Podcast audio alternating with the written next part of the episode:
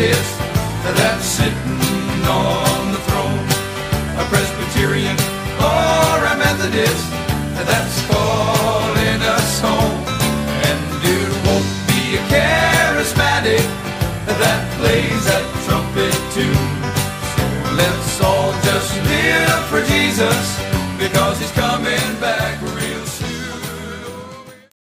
Welcome once again to our podcast on denominational doctrine.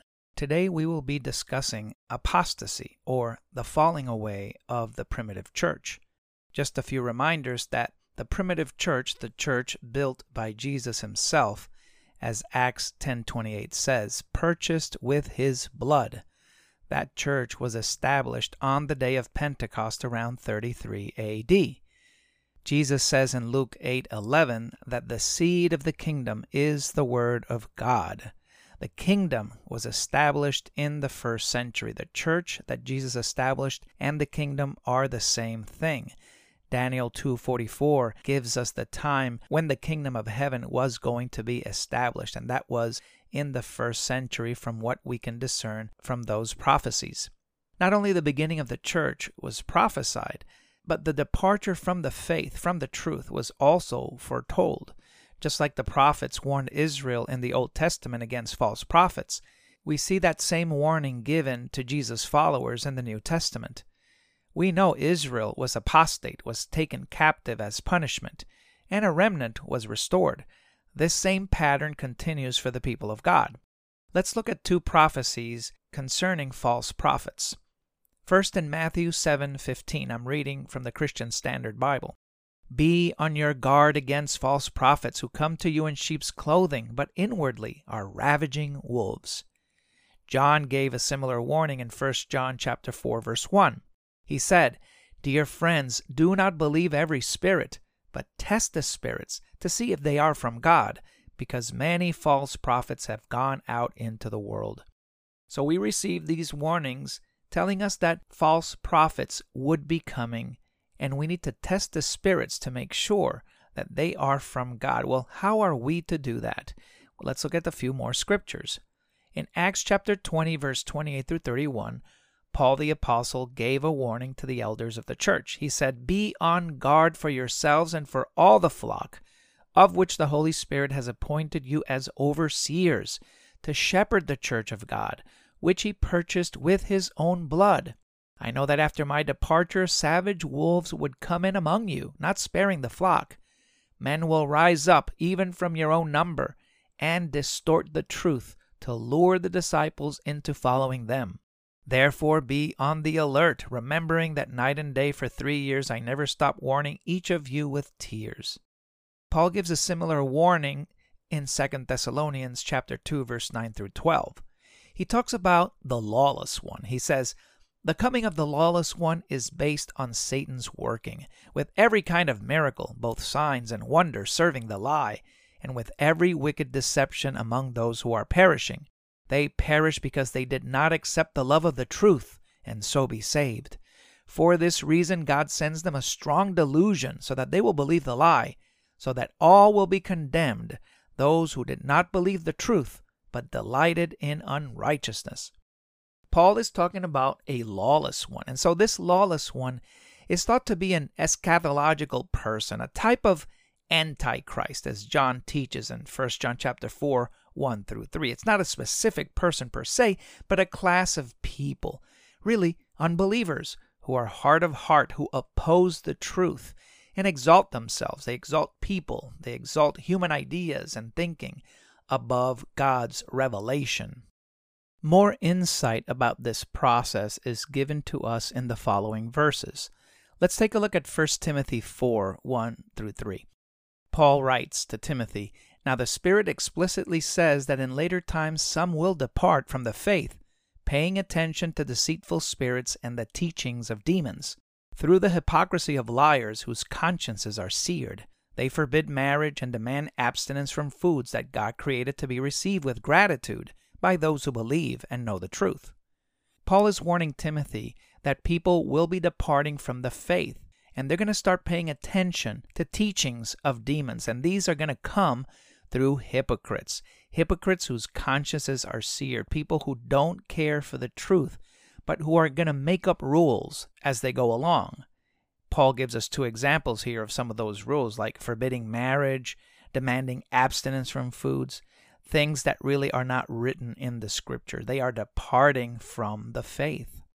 Jude writes in verses 3 and 4 Dear friends, although I was eager to write you about the salvation we share, I found it necessary to write appealing to you to contend for the faith that was delivered to the saints once for all.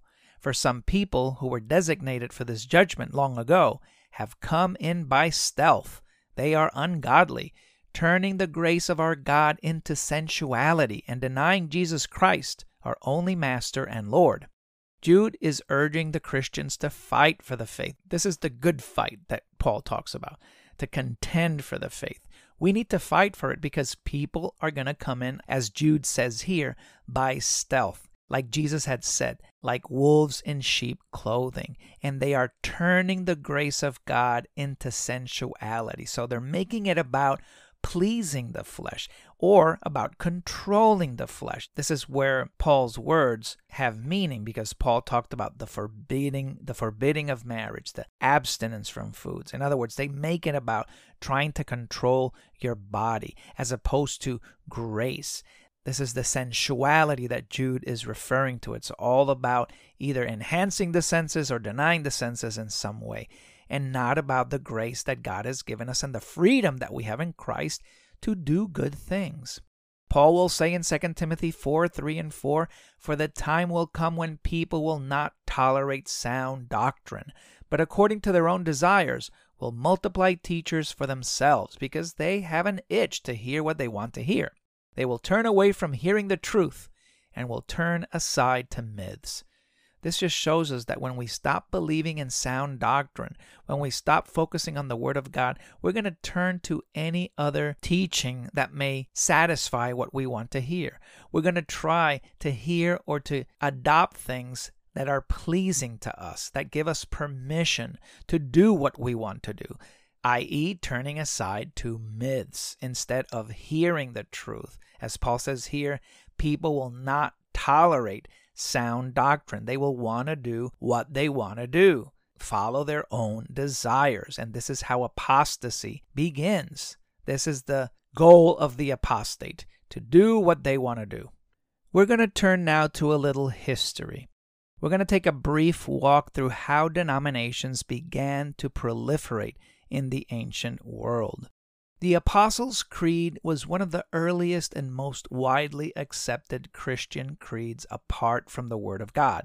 While its exact origins are not definitively known, it is believed to have developed in the early Christian communities, kind of like as a summary of essential Christian teachings and the creed likely began to take shape in the second century and was solidified by the fourth century as it is currently known. It's called the Apostles' Creed because it was thought to reflect the core teachings of the apostles. Emperor Constantine's conversion to Christianity and the Edict of Milan in 313 AD granted religious tolerance to Christians. This marked a significant shift in the status of Christianity, allowing it to flourish and to become closely associated with the Roman state. The First Council of Nicaea in 325 AD and subsequent councils played a crucial role in shaping the theological direction of the Church and furthering its departure from sound doctrine. The Nicene Creed was formulated during the First Council of Nicaea in 325 AD. This was convened by Emperor Constantine to address what's known as the Arian controversy. You can look that up. The council aimed to clarify the nature of Jesus Christ in relation to God the Father and combat the teachings of Arius, who denied Christ's full divinity. The Nicene Creed established the Orthodox view of the Trinity and the deity of Christ. It was later revised at the First Council of Constantinople in 381 AD to further clarify the Holy Spirit's divinity and role. The Second Council of Nicaea, also known as the Seventh Ecumenical Council, took place in 787 AD. This council focused on addressing the use of religious images, particularly icons, within the Christian church, which was quickly turning into what is now known as the Catholic Church. In this council, they approved of the veneration of icons and they defined what that was. They rejected those who viewed icons as idolatry and they promoted the orthodox use of icons. The idea of the Pope, of this universal bishop, came over time. It began to be recognized as having a special role within the church, particularly due to the historical importance of Rome as the capital of the Roman Empire. This recognition of the Pope's authority contributed to the centralization of power in the Catholic Church. Around the same time, there was a rise of the clergy clergy became more important in how the common populace related to the Pope and related to their own religious faith. Infant baptism, the sprinkling of water instead of immersion in water, instrumental music, the veneration of saints, i.e., the veneration of people, all these ideas started to slowly rise as the Catholic Church became more and more powerful. Then there was a group of people that objected to this abuse of power by the Catholic Church. There were many things going on that the people felt was not right. For example, the selling of indulgences. Indulgences were certificates that people could purchase to supposedly reduce the time their souls spent in purgatory when they died or when a loved one died. Many people were dissatisfied with what they saw as corruption within the church, including the extravagant lifestyles of some clergy, the sale of church offices, and the overall perceived moral decline among the church leadership. And this led to what's known as the Protestant Reformation. Who kicked it off? Martin Luther kicked it off in 1517 he famously posted his 95 Theses on the door of the Castle Church in Wittenberg, Germany. These were a list of points for a theological debate, primarily criticizing the sale of indulgences. Luther's actions ignited a broader debate and attracted attention throughout all of Europe. He challenged the Pope's authority and the Catholic Church's hierarchy. He argued that salvation was achieved through faith alone, sola fide, as it is known not through a combination of faith and good works as traditionally taught by the Catholic Church. The Council of Trent was one of the most important and influential ecumenical councils in the history of the Catholic Church. It took place in multiple sessions between 1545 and 1563 AD. The council was convened to address the theological challenges of the Protestant Reformation and to provide clarity on various doctrinal and disciplinary matters. In this council, many things were discussed, and some of the conclusions were that tradition and scripture are both equal in authority. This set the precedent for further apostasy by the Catholic Church and the denominations that followed it. They raised tradition to the same level as Scripture in authority. They also decided that good works are needed for salvation, and this is how the seven sacraments that the church practices came to be known. They say that the sacraments were imparted by God for the reception of God's grace to the people. The doctrine of transubstantiation also took form in this council, as well as Mass being the central act of worship. Original sin came out of this, and the need for infant baptism, and also the affirmation of the authority of the Pope. So, this council really cemented the personality of the Catholic Church. John Calvin was a prominent theologian and reformer whose ideas and contributions profoundly impacted Christianity, particularly within the Reformed tradition. The acronym TULIP summarizes his ideas and impact on today's denominational thought, and we're going to examine this later on in our class. Following John Calvin was John Knox, who was influenced by Calvin. He played a pivotal role in shaping the Presbyterian Church. After spending some time in Geneva under the influence of John Calvin, John Knox returned to Scotland and led efforts to reform the Scottish Church along Presbyterian lines. The Protestant Reformation and these cast of characters Martin Luther, John Calvin, John Knox, led to the establishment of various Protestant denominations, each with its own distinct theological perspective and practice. It also resulted in significant religious and political conflicts, including wars and shifts in political alliances, as countries and regions decided whether to align with the Catholic Church or the newly emerging Protestant movements. The Reformation had profound and lasting effects on European society, politics, culture, and religious beliefs, shaping the course of history for centuries to come. And here we're going to list a few of these groups that were very, very influential. Here are some from the 16th and 17th century following Martin Luther, John Knox, and John Calvin. We have the Anabaptists. The Anabaptist movement originated in the 16th century as a radical Reformation movement within Protestantism. Anabaptists emphasized adult baptism, separation of church and state, and a commitment to nonviolence. The Mennonites are descendants of the Anabaptists, and they have a long history dating back to the 16th century as well. They emphasize simplicity of living, community, non resistance, and service to others. There are various Mennonite denominations and groups around the world, each with its unique tradition. We have the Religious Society of Friends, commonly known as Quakers, which originated in the mid 17th century during the English Civil War era. The movement was founded by George Fox, a preacher from England, who began preaching his distinctive views around the 1640s. The term Quaker was initially used as a derogatory label for the movement, but the Friends themselves embraced it. Baptists. The Baptist movement can be traced back to the 17th century as well, but it gained significant momentum and formalized as a distinct tradition in the 19th century. The key distinguishing feature of Baptists is their belief in adult baptism by immersion and the autonomy of local churches. While there were earlier groups with similar beliefs, the Baptist movement as we know it today began to take shape in the 17th century and it gained further structure and organization in the 18th and 19th centuries. We're going to study the Baptists and what they're all about later on. We got the Amish. The Amish are a subgroup within the Anabaptist tradition, known for their strong commitment to simplicity, traditional dress, and separation from modern technologies and conveniences. They emerged in the 17th century as a response to perceived compromises within the Mennonite community.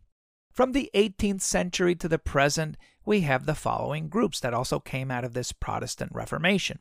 We have the Methodists, founded by John Wesley, an Anglican clergyman, along with his brother Charles Wesley. They were part of the Holy Club of the Anglican Church, and they emphasized salvation through faith and holiness. They also stressed a personal relationship with Jesus, and so they came out of the Church of England. During this time, a great awakening occurred in the American colonies and Great Britain.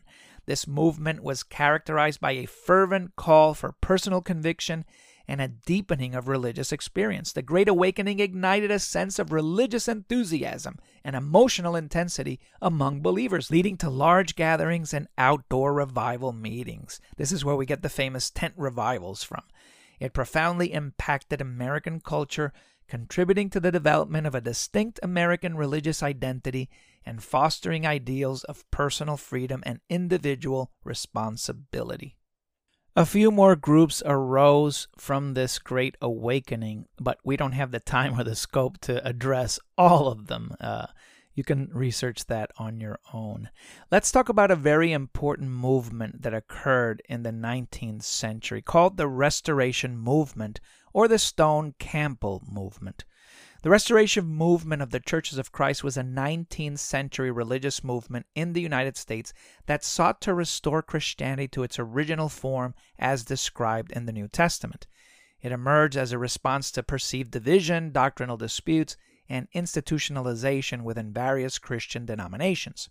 The movement emphasized a return to the simplicity and the purity of early Christianity, with a focus on the Bible as the sole authority for faith and practice. Key leaders of the Restoration movement included Thomas Campbell, Alexander Campbell, Barton Stone, and Walter Scott. They advocated for unity among Christians by discarding denominational labels and adopting a more inclusive term like Christians or disciples. The movement gained momentum in the early 19th century and led to the formation of various independent Christian groups, including the Churches of Christ, the Christian Church, otherwise known as the Disciples of Christ, and the independent Christian churches. The Restoration movement emphasized several core principles, often summarized using slogans such as, Where the Scriptures speak, we speak. Where the Scriptures are silent, we are silent. And, in essentials, unity. In non essentials, liberty. In all things, love. This approach aimed to reject human made creeds and traditions in favor of a direct interpretation of the Bible. While the Restoration movement succeeded in creating a sense of unity and focusing on the Bible's teachings, it also led to the development of different branches and interpretations within the movement itself. Over time, some of the groups that emerged began to develop their own distinctive practices and beliefs. Despite these variations, the Restoration movement has left a lasting impact on American Christianity, influencing the development of non denominational churches and a focus on the authority of the Bible in religious practice.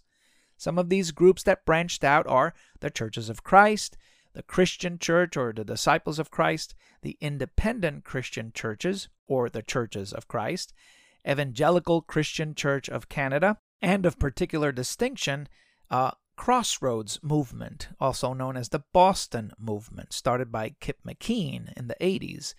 This led to the formation of the International Church of Christ, which then converted to the Sold Out Discipling Movement and the Remnant Movement. Another important movement in the earliest 20th century was the Charismatic Movement.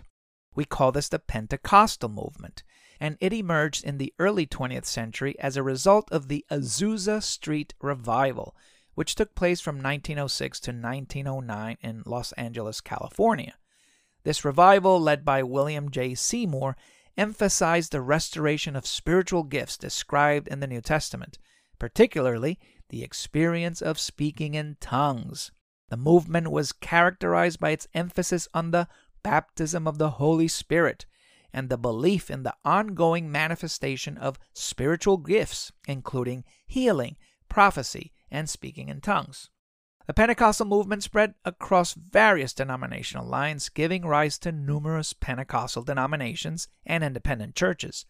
This movement significantly impacted global Christianity and led to the formation of various Pentecostal and charismatic groups. Also, there were some cults that arose during this time, but we're not going to talk about them now. We're going to get into the cults later, even what is the definition of a cult as well. Cause it won't be a Baptist that's sitting on the throne, a Presbyterian or a Methodist that's calling us home. And it won't be a charismatic that plays that trumpet tune. So let's all just live for Jesus because he's coming.